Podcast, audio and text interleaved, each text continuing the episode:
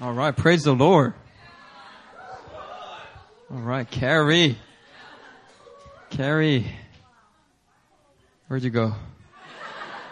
Yeah, thank you for sharing your testimony. Carrie just came back from a missions trip to Indonesia with Living Hope Christian Fellow, uh, Living Hope Christian Center out in Emeryville, California. That's the church of Pastor Benjamin and Sonny, who are serving as our mentors for Pastor Aaron and myself. And so her, her and Susie Reed from Itaewon campus got to join them, uh, the Living Hope team in Indonesia for about, how long were you guys there for? Two weeks? About two weeks. And uh, they were able to lead these crusades. I heard Susie was sent out to preach like four or five times by herself and a translator. And so God was really stretching her, uh, which is really good to hear because, you know, because, you know, if I, if I try to push her like that, I was afraid she was going to push back. No, no, no, but it's really good. Praise the Lord. Yeah. All right. Uh, today, I'm going to continue a message that is part of, of a part two of a series I'm doing on finances. So, two weeks ago, I preached a message called "How to Steward Financial Prosperity." And if you did not receive it, please go and listen to that message. And in that message, I talked about how when it comes to finances,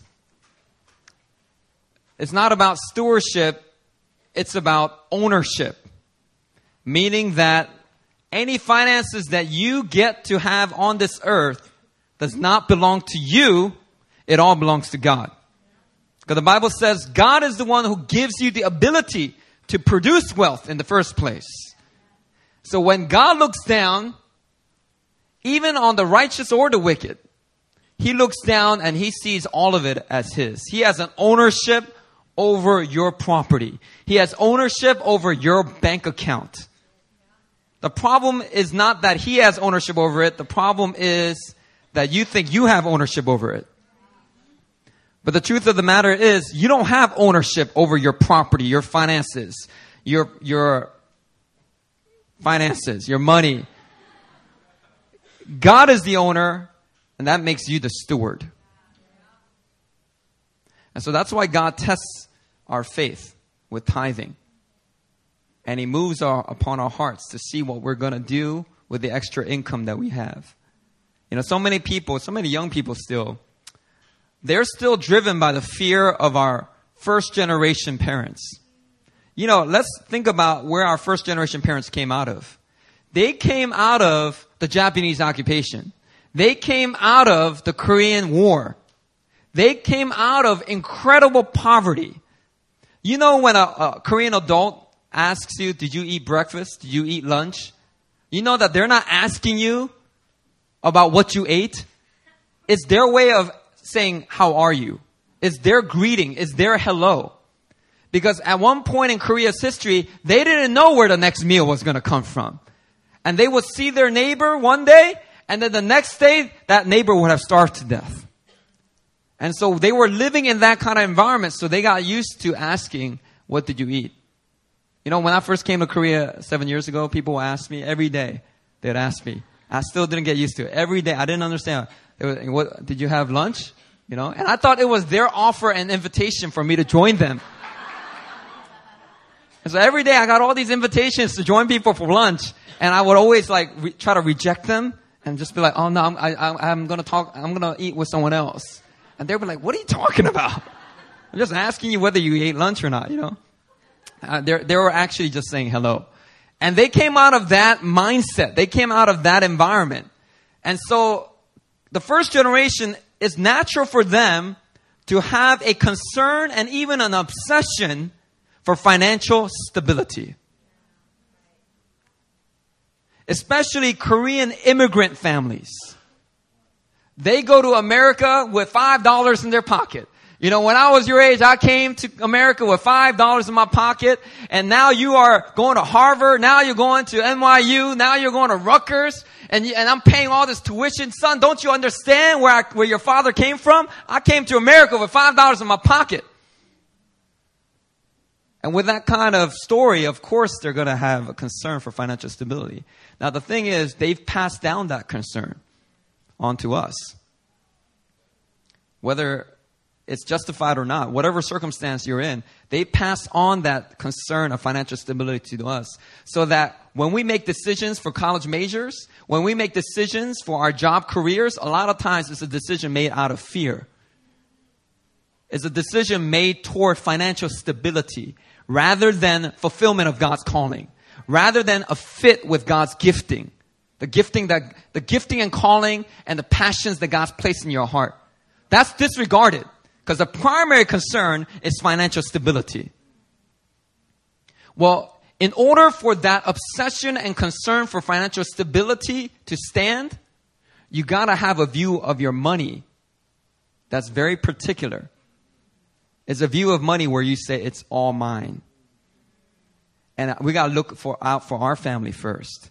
And we got to make sure that our future is secure. Let me tell you something about that right now. Financial stability cannot be found in any anywhere else than in God alone. You can have the largest 401k, all right? And in my lifetime, I've already seen twice people's 401ks go broke overnight. It happened right after the dot com boom in 2000, 2001. The, dot com boom burst and, and everybody lost all this money.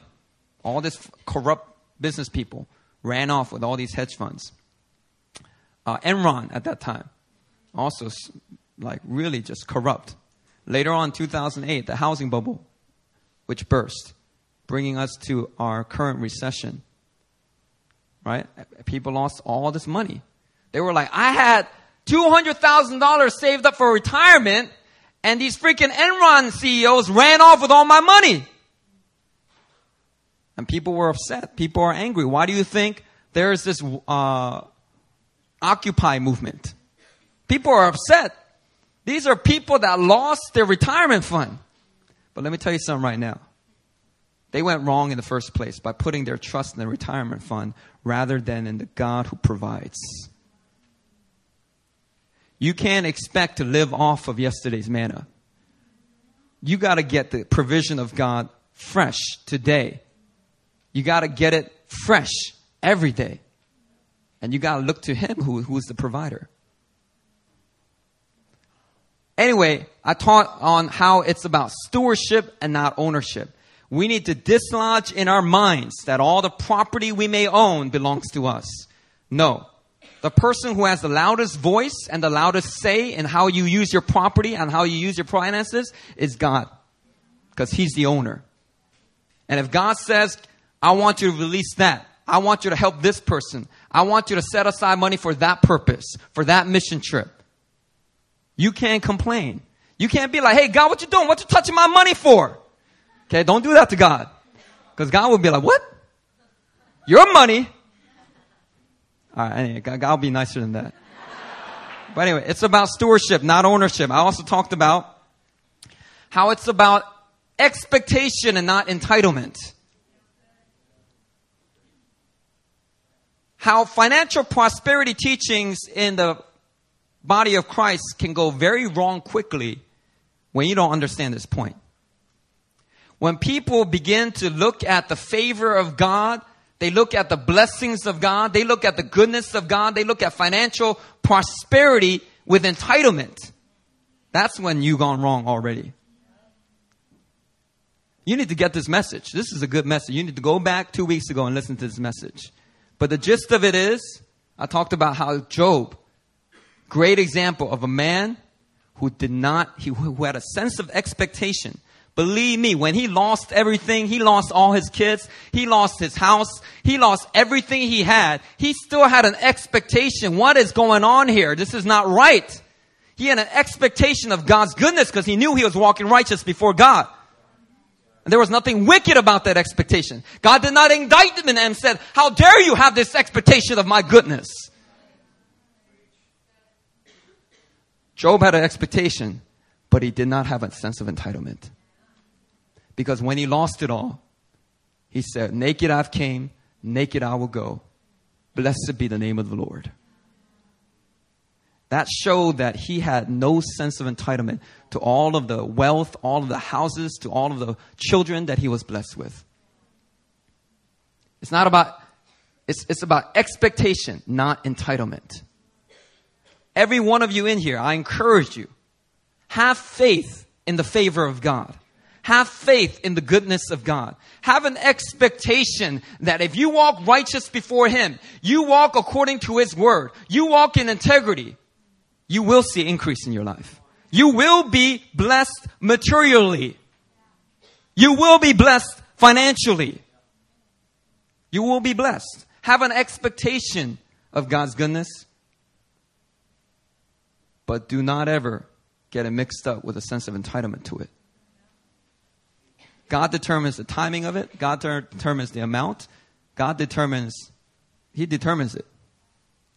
And if God ever brings you through a season where He's teaching you something else, and there's a temporary, there's a temporary setback, there's a temporary withdrawal, you don't get angry at God.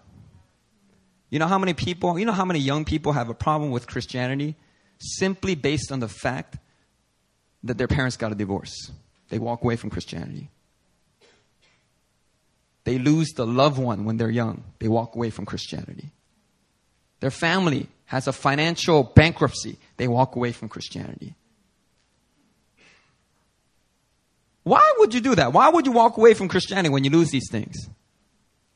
You know, you know why young people walk away from Christianity when, when, when they lose these things? It's because they had a sense of entitlement to all these things. And when they lost it, they're like, Hey God, I didn't do it. I didn't murder anyone. I didn't do anything wicked. How come you let my parents get divorced? And they get angry at God. And they see their parents' marriage and they look at it and they say, I have a sense of entitlement. I deserve this. I at least deserve a stable family. How God, how dare you, God, take this away from me?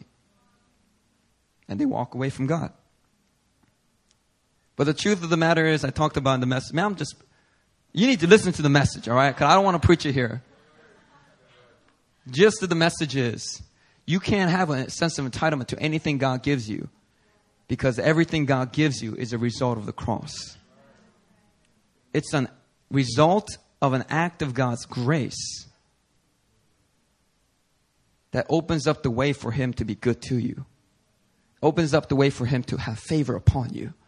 Because if you were not radically changed from your sin, if you were not radically changed out of your identity as a sinner, if Christ's righteousness did not completely blot out all your sins and establish you as a just, just, justified before God, if none of that happened, if that transaction didn't happen, God will not be, would, will have no desire to ever want to bless you.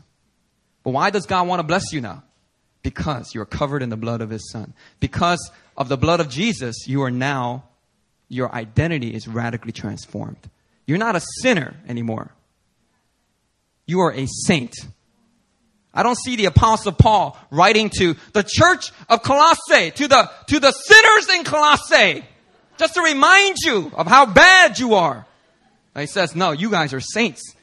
And if you're behaving like sinners, you're, you're stupid because that's not your true identity. Why are you not behaving in the way, in the, in the true identity that you have?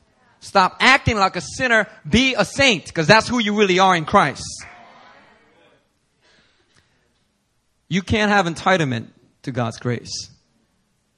That's like if I give a Christmas gift. Let's just say one one winter I just have a lot of money and I just feel real generous one winter and it's Danny Kim's Danny Han Young Kim's birthday and I just decided to buy him like a really nice watch, like a like a five hundred dollar watch. Okay, that's the nicest I'm really willing to go.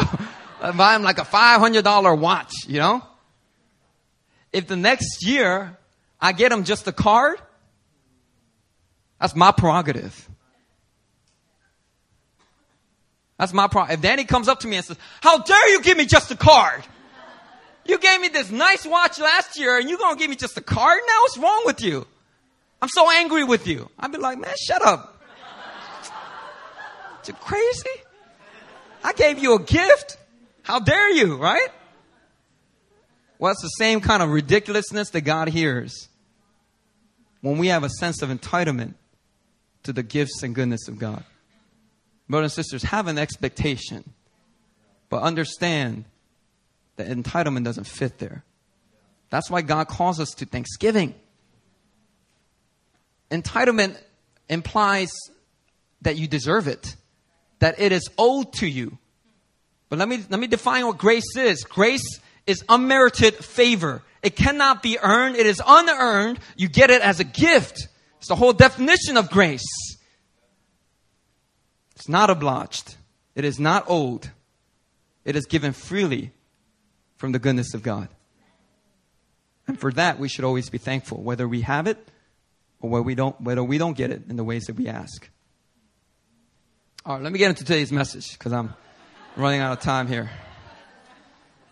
All right, go listen to that message. There's a lot of real good points from that message. Today's message, uh, let me cover a little, a few things that I learned in my class. Let me see what I can get through here. All right, and then I'm going to go into the actual brunt of the message.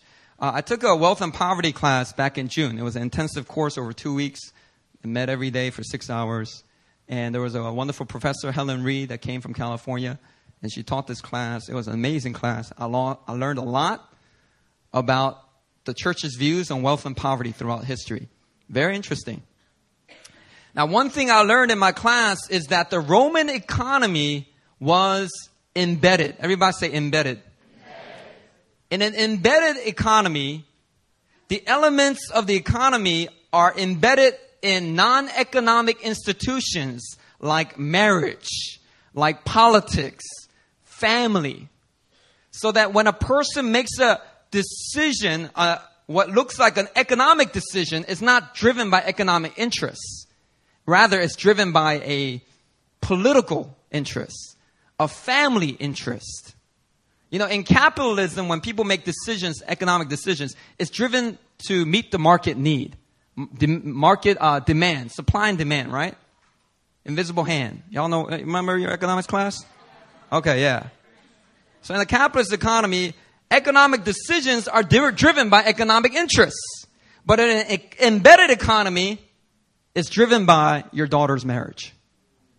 It's driven by your desire for a political office. You want to be the senator.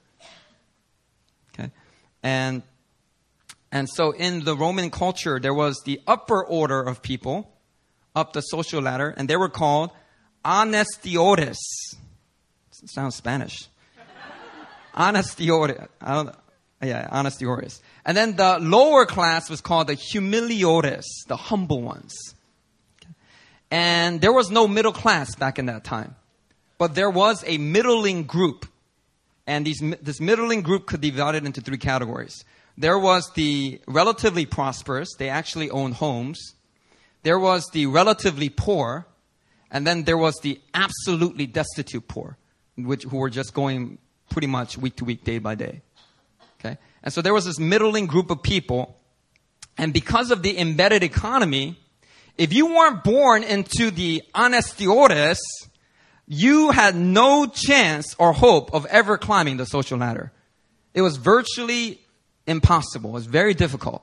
It's not like today where a college dropout can become a multi-billionaire overnight because of one idea.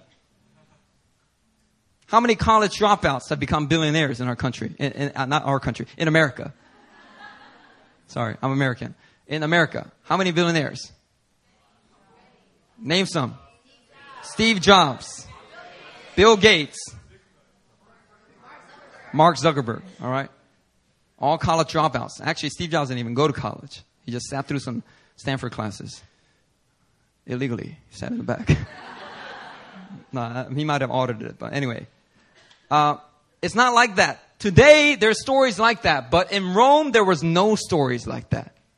You were either born into it or you were destined pretty much for poverty, for life. And no matter what you did, try to make money, it ain't going anywhere. And in some countries, sadly, it's the same way today. If you go to certain countries where there is a lot of corruption in business and in politics, places like India, Cambodia, sorry to say, but China, North Korea, You go to these types of countries where there's incredible corruption. It doesn't matter if you have the gifting and inspiration to start the next Apple computers or Facebook. It doesn't matter if you have that gift or, or, or inspiration. There is absolutely no opportunity for you to climb the social ladder. Social mobility is completely zero, next to zero. It's virtually difficult and impossible.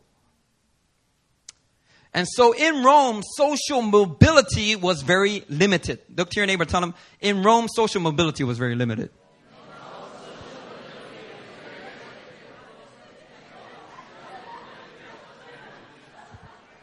The number one source for social mobility was money. But because the Roman culture had, they believe in a concept called limited goods. Everybody say limited goods because of this concept, it was very difficult for poor people to accumulate a lot of money. In modern times, you, for example, you create wealth by getting an idea, you get investment or microloans to start that idea, and then as that idea, you pursue that entrepreneur idea, it does well, you make a lot of money.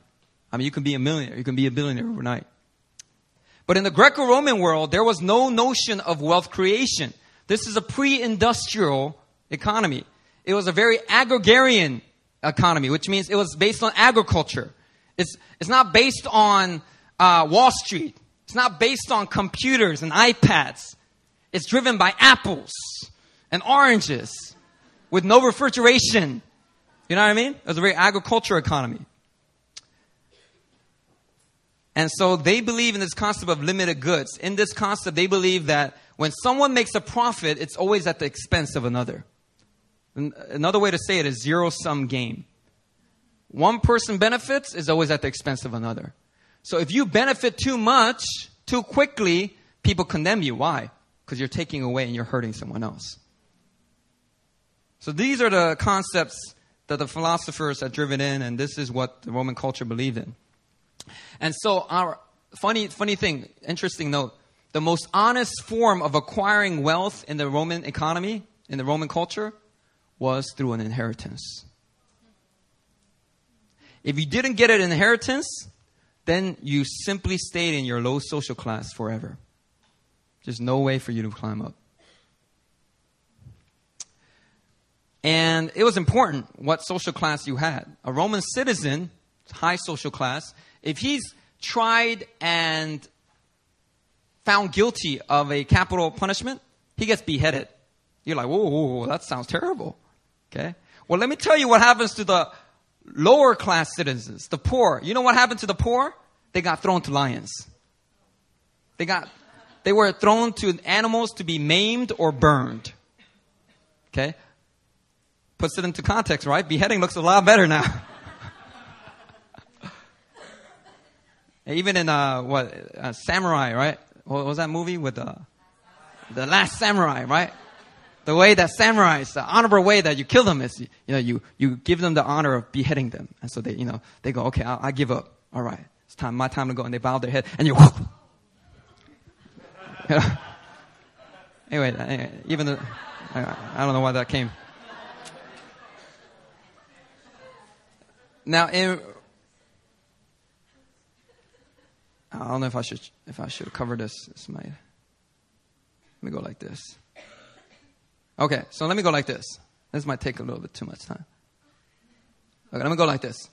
Uh, Greco Roman society, wealth was seen as an instrument, not an end. It was a means, not an end. So the value of wealth really depended on the attitude of the people that had the wealth.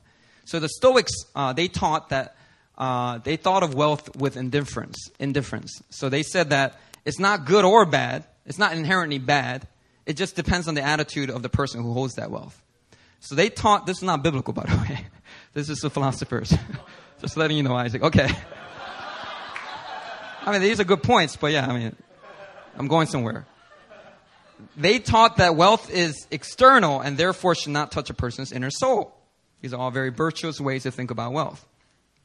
So wealth was also seen as inherently dangerous Generosity was commended as virtue. Greed, was, greed or miserliness was seen as vice. And so everyone in Roman culture, the message was cultivate generosity, avoid luxury and greed. Everybody promoted this. If you didn't, you were seen as an uneducated person. And here's the messed up part. If you want to be generous, who should you give to? Who should be the recipients of your wealth? Surprisingly, the answer was not the poor, rather, it was the fallen rich. Those who used to be of aristocratic status. Those are the people that you would help. You should only give toward those of proper social status, men of equal virtue, people who eventually, when they get on their feet, they can pay you back. So, in uh, among the wealthy in Rome, the truly poor were not considered in their generosity. It was those who were formerly rich, those who could eventually return the favor with reciprocity. And so it was kind of jacked up. And in Greco-Roman culture, luxury, everybody said luxury was bad. Uh, they even had an anti-luxury law that the rich people, they all said, we need anti-luxury laws. This is terrible. Sounds like a lot like the Democrats, right? In America. Let me just be real, right? Sounds like the Democrats in America. Hey, we gotta have some, we gotta tax the rich. Tax the rich. Tax them. Penalize them for being so wealthy. They need, we need to distribute their wealth. They're, they're being so greedy with their wealth. We need to force them to distribute that wealth to the poor Okay?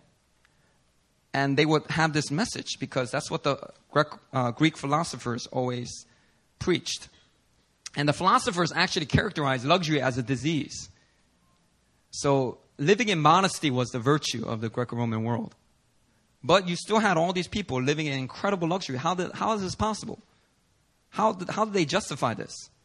The Romans, the anti luxury laws were in fact there only for propaganda. It was not obeyed. So the anti-luxury laws were actually there to condemn luxury publicly, but nobody actually followed through and paid those luxury laws, the luxury taxes. And so it was all for propaganda purposes toward the middling group. People who have relative wealth that were trying to climb the social ladder they used this anti luxury propaganda to oppress that middling group from ever coming up the social ladder. Did everybody hear me? So the entire Roman economy was set up to benefit the rich, to benefit those on the who are upper, upper social class, and to reinforce that hierarchy over and over and over and over again. What does this mean? This means that in that culture, there was no social mobility. Everybody say social mobility. Everybody need to wake up right now, all right? You need to listen to this message again if you're dozing off. Check this out. There's only two people dozing off. I'm not going to call them out. Wake up! Um, this, the, this is the message. This is real important, man. This is the good, good stuff right here. Let me get to the good stuff right here, okay? Social mobility. Praise the Lord that we don't live in Rome 2,000 years ago. In this Greco-Roman culture with Greek philosopher beliefs, but really, people, it was just all hypocrisy. They said, oh, I believe what the philosophers taught, but behind closed doors, they never pay those taxes. It was all about the Romans were obsessed with keeping social status keeping those who are not included to keep them down and keeping those who uh, and keeping those who were included like guarding that social status. They were obsessed with that. But praise the lord because you know what? Let me tell you something right now. This is what i believe. Capitalism is a manifestation of the gospel. Praise the Lord for capitalism.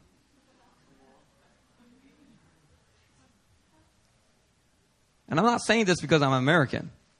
I'm saying this because if you study church history, you study regular history, you will understand that even non Christians will credit the Reformation as having jump started the mechanisms for us to hit the industrial revolution, for us to eventually hit capitalism.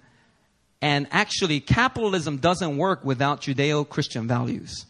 Without the Bible, capitalism doesn't work. Why is capitalism failing in some societies today?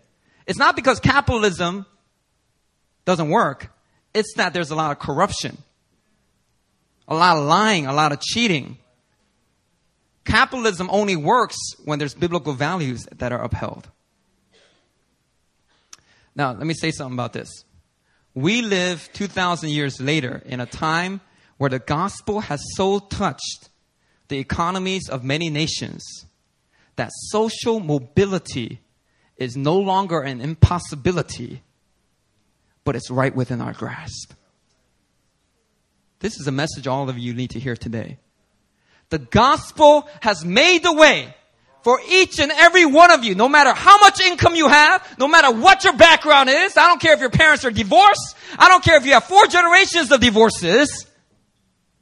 Because of the gospel, you can climb the social ladder today.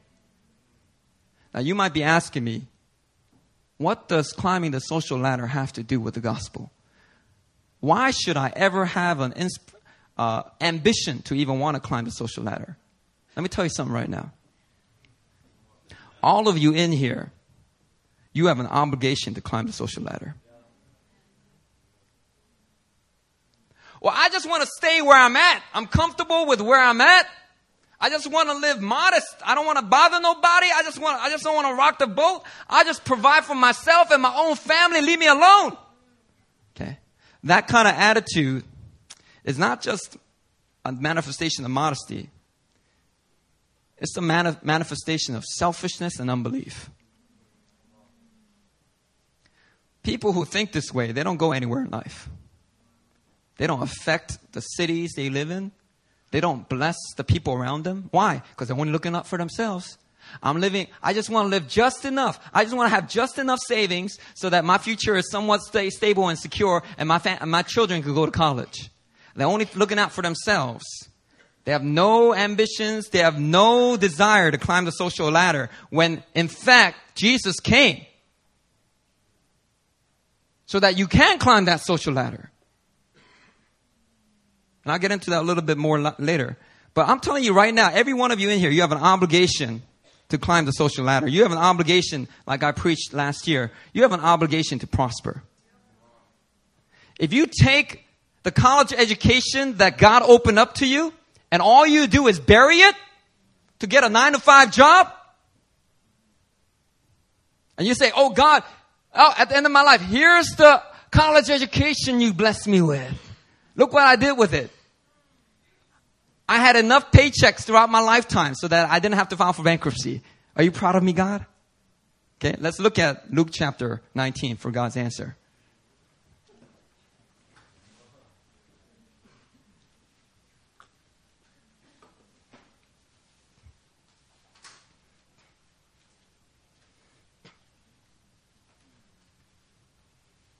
Look at Luke 19, verse 12 to the end of that parable, 12 to 27. I'm going to read to verse 26. 12 to 26.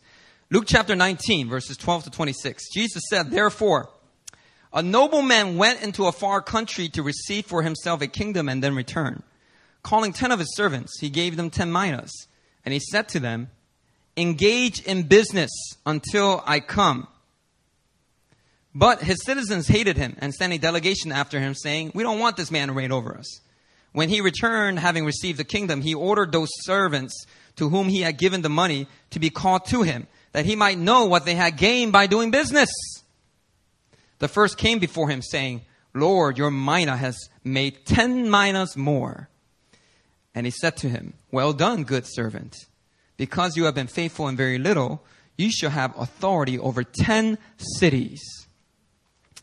And then the second came, saying, Lord, your mina has made five minas.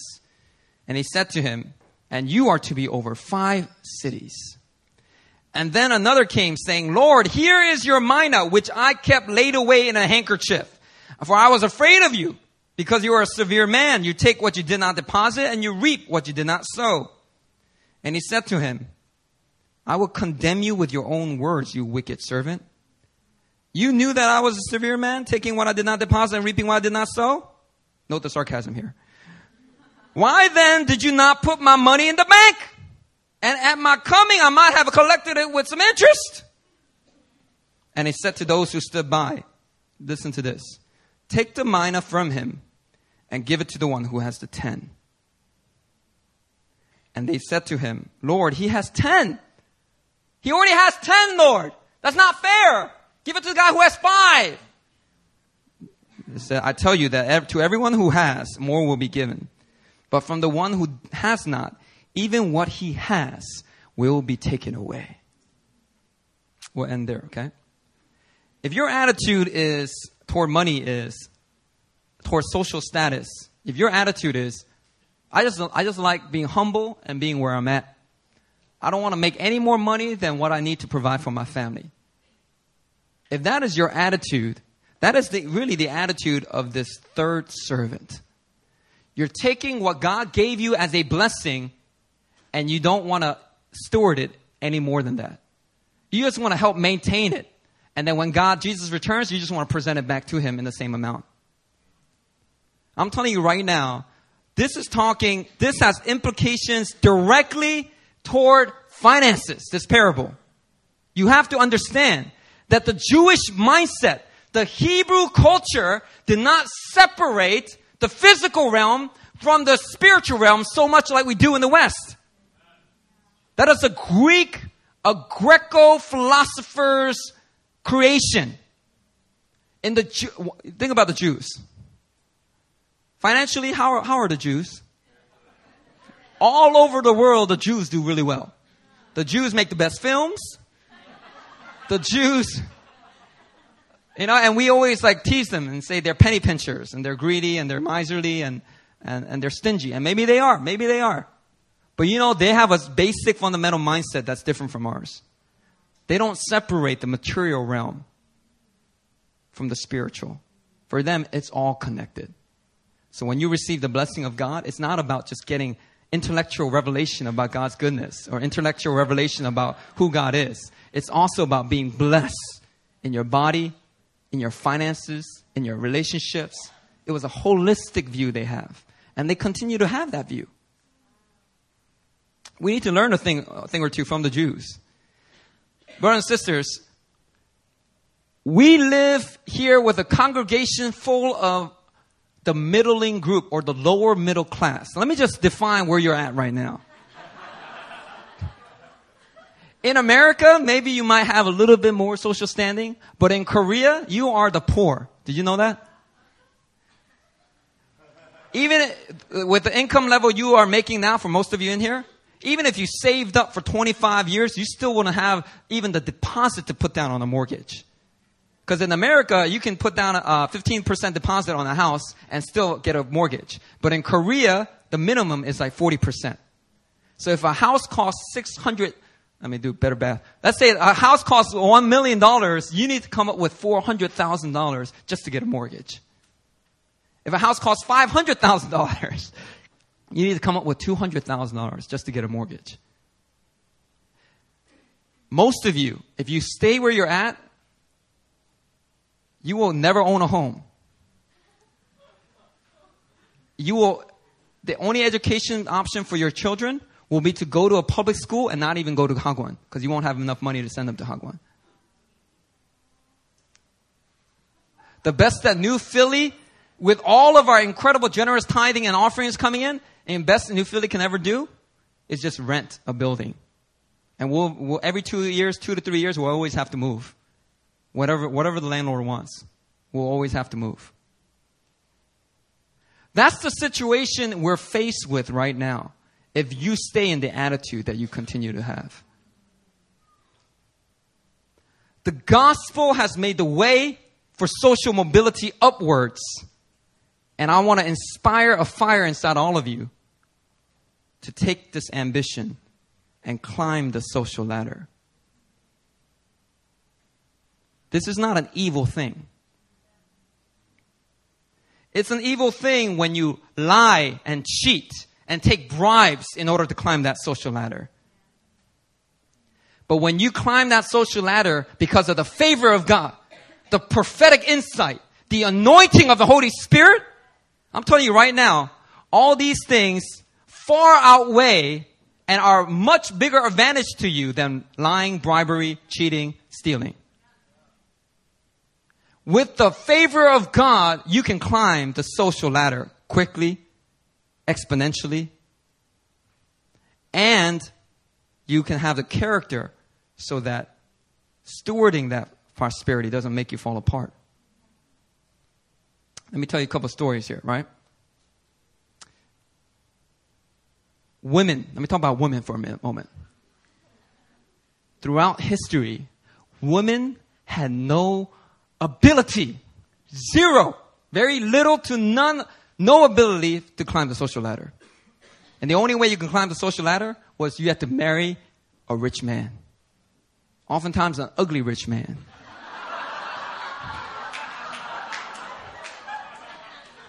Why? Because women were not afforded education. And even if they had one, they were not afforded positions of leadership. But check this out. Look how God, the gospel has so touched certain nations that today we almost have Hillary Clinton as our candidate for American presidency. On, on the same year that a black guy was up for candidacy, so was a woman. Those are two incredible breakthroughs for the country of America. You know that for Korea's presidential election right now, one of the leading candidates is a woman. That shows you just how much the gospel has touched this nation to open up the way for women to climb the social ladder. Women, you have gifts. Women of God, you have callings. And your calling is not just to stay in the kitchen. It's not just to wash the dishes. It is to go into the corporations and, and wash out the corporations from the corruption. It's to go in there and give it a, a motherly, tenderly touch.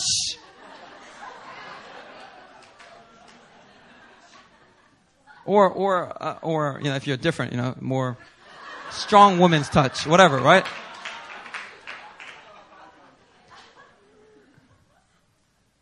Gos- the gospel has reformed social mobility for women everywhere. And it continues to do so. No other religion has that effect. Let me tell you something right now. Let me talk about, I got this revelation on the drive over here.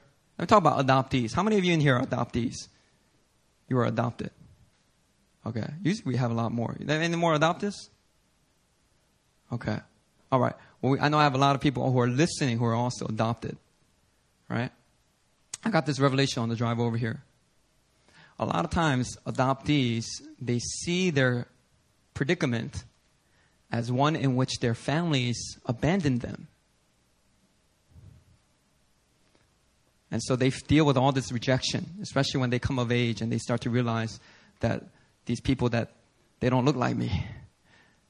You know, they have different skin color. They have different eye color. I call them mama and papa, but I don't think they are my real mama and papa. And they start to realize that they were adopted.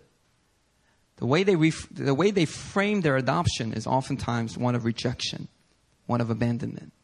But let me reframe it for you using the story of Moses. Moses was born as a Hebrew slave, the poorest of the poor in Egypt.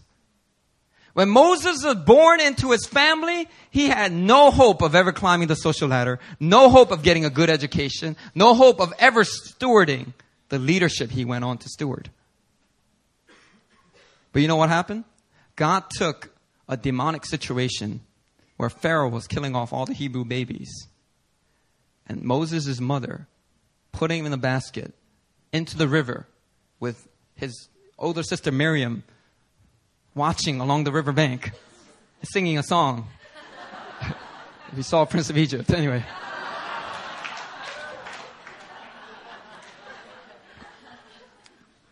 And someone in Pharaoh's house saw this Hebrew baby, had compassion on him, and took him in and adopted him into the family of royalty. Let me tell you something now about adoption. You know why Satan is trying to stop adoption out of Korea right now? This is a demonic and satanic plan. You know why? This is, this is my clear conviction. This is a demonic agenda to stop. Right now, the government's trying to pass laws to stop adoption out of Korea because they see that as a third world country to do, thing to do. And they don't see themselves as third world anymore. We're, we're not third world. We're not poor. We should stop giving up our children for adoption. Well, yeah, if your own people were adopting your own people, but Koreans generally don't adopt other Korean babies. They don't do it. So what are they, what are they saying? What are they implying? By shutting down the adoption out, out of Korea, that means that all the orphanages are now going to get filled with all kinds of children that get abandoned or that cannot be provided for by their families. And then you know what happens to all the children that grow up in these orphanages? Many of them have no hope of ever climbing the social ladder. And a lot of the women, they end up going into the sex industry. They get tricked, coerced, trapped into the sex industry. The Korean government, in the name of shame, of saving face, they're not having any compassion or justice toward, or any kind of hope. They're not giving no hope to children that could be easily adopted by many families in America. Let me tell you something right now. When Moses got adopted into Pharaoh's house, Moses instantly, by the grace of God, climbed the social ladder that he could have never climbed on his own. Got an education that he could have never gotten on his own. God did that because God had a calling for Moses. God didn't say, God didn't come to Moses as a Hebrew slave family and says, Moses and Moses is just this Hebrew slave. Yes, God, you know, I want you to deliver my people. Okay, God. No, it didn't happen like that. It was a well-educated Moses who tried to take deliverance into his own hands, did it the wrong way, ran away into the wilderness, and after 40 years in the wilderness, God finally called him and said, it's time for you to go back. What am I saying? What's my point? For all those who've ever been adopted, it's not that you are abandoned or rejected. It's that every single one of you has a calling on your life to be a deliverer. God has allowed you to climb the social ladder in a way that you would have never been able to climb if you stayed in Korea. You know, everyone who gets adopted into an American family, know, these Koreans, all these Korean kids that get adopted into American family, Many of them get very blessed. Many of them get educations that they will never gotten if they stayed here. Many of them have opportunities. You know, some of them go on to be Olymp- Winter Olympic athletes. Some of them go on to uh, uh, be writers, uh, actors. I'm trying to think of uh, good examples of adoptees that are doing this. And Satan is trying to put a stop to all of that. But I'm telling you right now, God has called adoptees to see themselves as heaven sees them. It's not that they were rejected, it's that God has destined them to climb that social ladder for a purpose. Let me give you, uh, you know, when I was growing up, one of my favorite TV shows was The Fresh Prince of Bel Air. It's not because Will Smith was from Philly, all right, and I'm from Philly, okay? It's not that. It was a good show. It was a really good show. And one of the reasons why Fresh Prince of Bel Air did so well, especially in America, why so many people watched it and loved it and laughed their heads off, was because Fresh Prince of Bel Air was a study in social mobility. You have the Banks family, very wealthy, very rich, lawyers, upper class, up the social ladder. And then you have the nephew, Will Smith. What happens? He gets in trouble on the playground. And so his mama says, you're moving with your auntie up in Bel Air.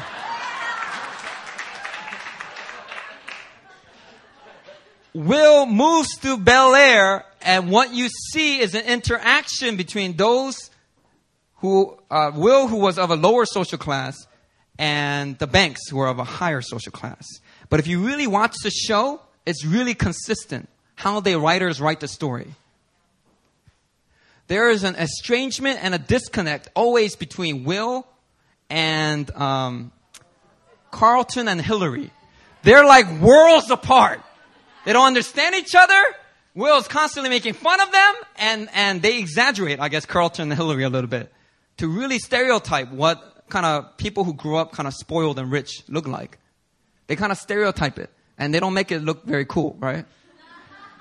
But there's a disconnect. But if you notice in the show, Will has a clear connection with other characters on the show. For example, the butler Jeffrey. Okay, why? Because by his profession, Jeffrey is of a lower social class. But for him to do what he does, he has to learn how to climb that social ladder. He has to be able to climb up and down it. Even though economically he's low, his job requires that he holds himself up high. So Will connects well with Jeffrey. Will also connects well with Ashley. Why? Because Ashley is still young. She hasn't grown up in that spoiled system for so long that she's so solidified that she's, she's stuck in her ways. Carlton and Hillary, there's no hope. But for, but for Ashley, she's still impressionable. And so she thinks the things that Will does is cool. Because he's bringing an element of freedom, an element of the streets that she's not seen in Bel Air.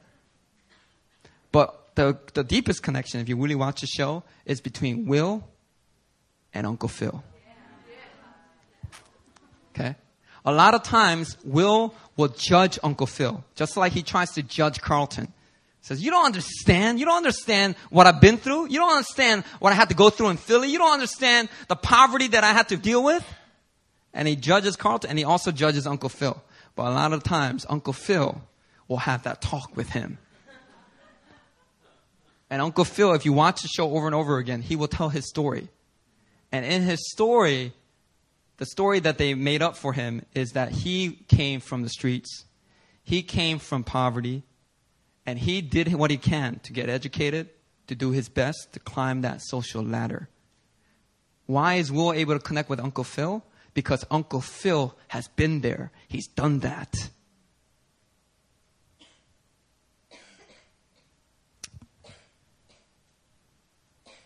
What am I trying to say? What am I trying to say?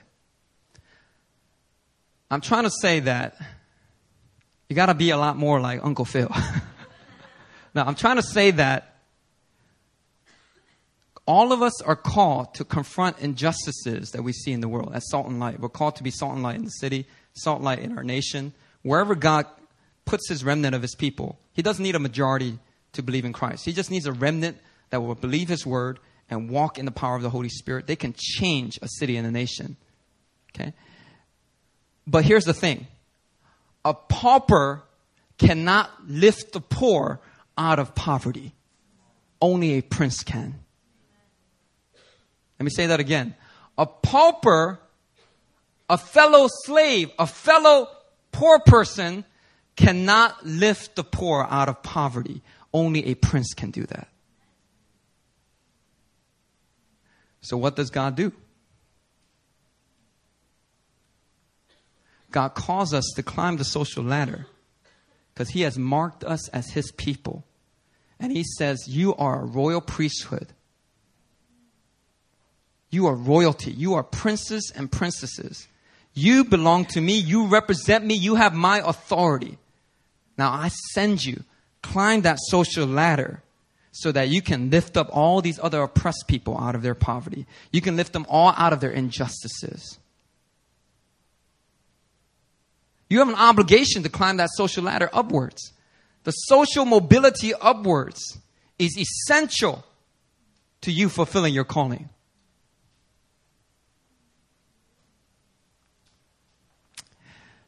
And let me paint a picture for you. Let's say in 10 years, let's say in 10 years, one third of this room, you guys are making millions. How many receive that? You guys want to make millions? Uh, put your hands down, you, you greedy. I'm just kidding. All right. Uh, y'all want to make millions, right? Let's say in 10 years, let's say one third of this room, you make it your millions. Okay. And you climb that social ladder. You come to New Philly service. And I say, hey, Matthew Coe, hey, how you doing? Matthew Coe is a multi-billionaire. I'm like, yo, what's up, Matthew Coe? And Matthew Coe is just touching his, his, his, uh, his hair adjusting his sunglasses, his Armani sunglasses, his uh, Ar- Ar- yeah Armani suit, everything Armani, right? And he's like, "Hey, Pastor Christian," and that's it. He, doesn't want to show me any honor as his pastor. He's too busy to meet with me. He's too busy to catch up. Okay? When he turns around to walk out the door, okay, I won't just fly kick him. I will, I will fly kick him and then elbow drop him right here. Bam! You recognize, son, where you came from. What am I getting at? If you climb, if you have upward social mobility, but you have no downward social mobility, you've already lost sight of the gospel. Let me go to James chapter, here, let me close with James chapter 2. Go to James chapter 2.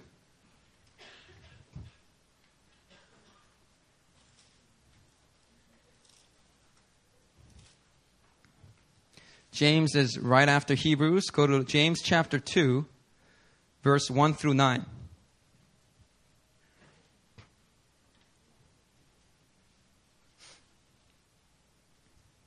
Check this out. James chapter 2, verse 1 through 9. My brothers, show no partiality as you hold the faith in our Lord Jesus Christ, the Lord of glory. For if a man wearing a gold ring or an Armani suit or Dolce Gabbana glasses, whatever, or fine clothing comes into your assembly and a poor man in shabby clothing, I can't believe they use the word shabby here in the ESV, uh, shabby clothing also comes in, and if you pay attention to the one who wears the fine clothing and say, you sit here in a good place, while you say to the poor man, you stand over there, or sit down at my feet, have you not then made distinctions among yourselves and become judges with evil thoughts? Listen, my beloved brothers. Has not God chosen those who are poor in the world to be rich in faith and heirs of the kingdom which he has promised to those who love him? But you have dishonored the poor man. Are not the rich the ones who oppress you and the ones who drag you into court? Are they not the ones who blaspheme the honorable name by which you are called? If you really fulfill the royal law according to scripture, you shall love your neighbor as yourself, you are doing well. But if you show partiality, favoritism, you are committing sin and are convicted by the law as transgressors. For whoever keeps the whole law but fails in one point has become accountable for all of it. For he who said, Do not commit adultery also said, Do not murder. If you do not commit adultery but do murder, you have become a transgressor of the entire law. So speak and so act as those who are to be judged under the law of liberty. For judgment is without mercy to one who has shown no mercy. Mercy triumphs over just judgment. Amen. And what's this verse trying to say? Essentially, the verse is saying if you are a believer in the gospel of Jesus Christ, not only should you have ambitions for social mobility upward in order to be salt and light, in order to transform cities and nations, in order to confront injustice, not only should you have ambitions for social mobility upward, but you better know how to have a social mobility downward. And you better not show favoritism to only people now who are of the same class as you. But you better be able to relate to everybody that comes through the door. Because don't forget where you came from. I mean, your kids, maybe they're going to be born into wealth. And if you don't want to end, have them end up like Carlton and Hillary, all right, you better get some poor nephew out of Philly and bring mo- living with you, or you need to raise them right. If you raise them right, they shouldn't be spoiled like that. Anyway, but for you, you should always remember where you came from. You only got there, not as a result of just your hard work. Because what, what do we always commend? Especially in Korean newspapers, even in American society, what do we commend? Hard work, diligence, discipline, and, and believing the dream is what got them there. No, that's not going to be your story. Your story is going to be, yeah, uh, he was scatterbrained. He didn't uh, know how to plan very well, but the favor, anointing of God just could not keep him down. And you get into that position of influence and you say, Father, thank you that I'm here. I will steward this with wisdom and integrity. Never forget where you came from and always have an ability for social mobility downward. Do not become like the Romans who not only did not go down the so, had no ability for social mobility downward, they even oppressed those who were down there. You know why the Occupy movement is so strong and why there's so much anger? You know why there's so much anger? Because when people, the, the 99% look up at the 1% who carries like, I don't know, 85% of the wealth in America right now, it's pretty disproportionate, right? When they look up at them, they don't see compassionate rich people. They see a few, but most of them, what are they doing? They're cheating their way to, to get more money. They're lying with corruption to embezzle more money. So these people are angry. Why? Because not only are the rich not willing to associate with them, but the rich are oppressing them. If you ever come to that place where you lose social mobility downward, God have mercy on your soul. I think that would be a real shame for a person who, by God's favor, got there, decides, I got here out of my own effort, and decides, I'm only going to associate with people who are cool, who are, eh, people who have plastic surgery. Yeah, go ahead. Go ahead to those weddings. All right, I, I heard, I had a friend, right? He went to a wedding. He went to a wedding where people who were rich and good looking, they were only at this wedding. And I've been to those weddings too, by, by the way. I've been to those weddings. I've been to those, I, I know how to climb the social ladder a little bit. All right? Here's the thing. You like, you know why you like Pastor Christian Lee so much? You know why y'all like me so much? Cause I'm Will Smith. No, really. I'm not a pastor who went to seminary and I have my master's and PhD and I know more than you. And so you should listen to everything I say. No, I'm just like, yo, yo, yo, what's up? What's up? And I come in and I try to lead this church and I make my mistakes, but I'm real with you. I'm honest with you. And you're like, man, you know, this guy don't do everything perfect, but I like this man. I think I could trust this man. What was I saying before that? Huh? Oh, plastic surgery, right? My friend told me he went to a wedding and he met the best friends of his wife. His wife, he knew his wife had plastic surgery. Uh, she's a good looking woman. He met all of her best friends. I think there were three of them. And he said that they all looked like his wife. That is sick, man. That is so crazy. That's like Shinsa Station epitomized. You go to Shinsa Station, there's plastic surgery ads everywhere. If you climb that social ladder, don't get stuck up in all those things. Know that you're only a steward and use that great influence and wealth for God's purposes. And know that God always has a say in what you own, what you own. You know what I'm saying? So, what I, my my main message is because you guys are all poor, right? My if you guys are if you guys are all rich with plastic surgery and you're sitting there, then my message will be on the latter emphasis, right? You need to have a social mobility downward. James chapter two. Listen, but but that's not your situation. That's not your situation. I'm not looking at Carlton and Hilary's. All right? Now y'all ain't that cool. All right? no, but, but for real though, for, for real, most of you are at a very low income and you're at a disadvantage because you're immigrants, you're expats in a foreign country. But let me tell you something right now. Nothing can keep you down when you have the calling of God, when you follow the calling of God for your life. And I really believe that the majority of you in here, you need to really climb that social ladder and, and, and take those high places of entertainment, government, education, business. Because God wants his people in those places. He doesn't want us to abandon those places and get into some retreat center and stockpile weapons and just wait for Jesus to return. He wants us to gather together, worship together, get, get his word, get inspired, get filled with his spirit, and go back out and be the salt and light. Come on now. Let me close in prayer.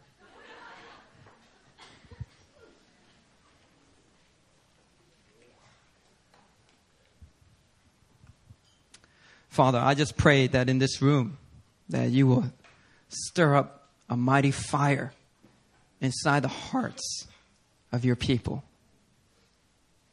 Every lie that says you never make any more income than what you make now. You'll always be just a Hagwon teacher. Lord, I break all those lies right now. I thank you that these are sons. And just like in the Roman world, the only way for a person to climb the social ladder was through an inheritance. Well, the sons of this house, they have a rich inheritance. And because of the inheritance that they receive as heirs of God and co-heirs of Christ, I decree and declare that they will climb the social ladder. They will come into positions of high places, high leadership, and they will shine the light of Christ. And they will reform education, and they will confront injustice.